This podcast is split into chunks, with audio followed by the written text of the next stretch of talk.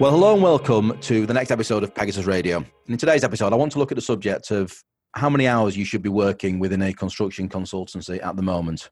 Now, I'll of course start with the caveat that 2020 has been a challenging year. Obviously, COVID has affected workload in certain sectors, and some businesses have fared better or worse than others. That said, I would generally say that the outlook for the construction industry is looking pretty damn positive. I think the report last week now was, or beginning part of this week, I'm recording this Saturday, 6th of Feb. I think the reports out this week was that the industry should grow by 14% in 2021. And that's certainly reflective of both how busy we are at Pegasus, but also how busy our clients are telling us they are. Most of our clients are telling us that their workload is pretty robust and they intend or are pretty sure they will continue to win work this year. And certainly that not only is the case for my clients, certainly people I speak to in other organizations, generally the statement is everybody is flat out at the moment. There appears to be work there and companies are winning more work. So I would say the industry is in a fairly decent position. So to answer my initial kind of, I guess the title of this podcast, what should you be working as standard hours? Well, look, I think it's fair to say that very few people are getting away with working their standard 37 and a half, 40 hour week. I would say the average in the industry is around 45 hours, maybe up to 50 hours in some cases. That's the average. However, I'm hearing of many individuals who are working excessive hours 60, 70, maybe even 80 hours a week, certainly working most weekends. I'll give you two examples from, I guess, some inside information I've got from two of the larger consultancies out there. One was a blanket email being sent round to everyone advising that utilization was increasing. No discussion, no explanation around how long that would be for, the reasons for it, just a blanket email.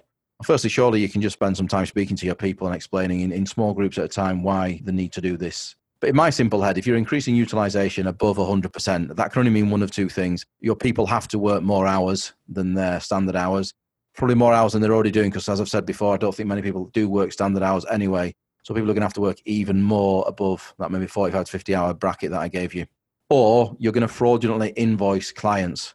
In my simple brain, I can't think of any other way you can get around this. If you're increasing utilization above 100%, surely it means your people have to work longer or you have to fraudulently invoice clients, unless you, somebody can explain that to me in a different way.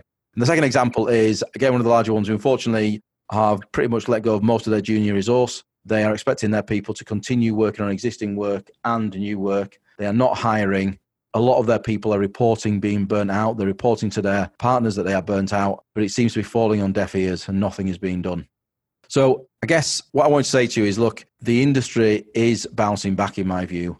It is not the norm that most businesses are working 60, 70 hours. And I think this is the danger that I think, you know, some of you in some of these organizations where you're expected to work extreme hours, I think you're being told by your management that that is the case across the industry. And I can categorically assure you that it is not. There are reasons, I guess, why more hours may be worked by companies. I think one is there seems to be a lot of kind of cutthroat bidding at the moment. So some businesses are trying to win work on lower margins just to, I guess, maintain turnover. Now, if you're in one of those organizations that you know are doing that, well, firstly, that is not your fault. It's the choice of the management to choose to do that. And if they have done that, then I would question their kind of long term viability because if they are winning work at low margins in an environment where more the workload for the industry is increasing, then I would worry how they're going to deliver that in the future when logically salaries continue to rise. They will have a higher churn rate because people will start to move because there are more opportunities in the marketplace. So I would say you do not need to accept that, and that was not your choice as an employee for your employer to go and win a load of work at very low margins and thus putting pressure on you and your colleagues and expecting you to have to work more hours to cover that.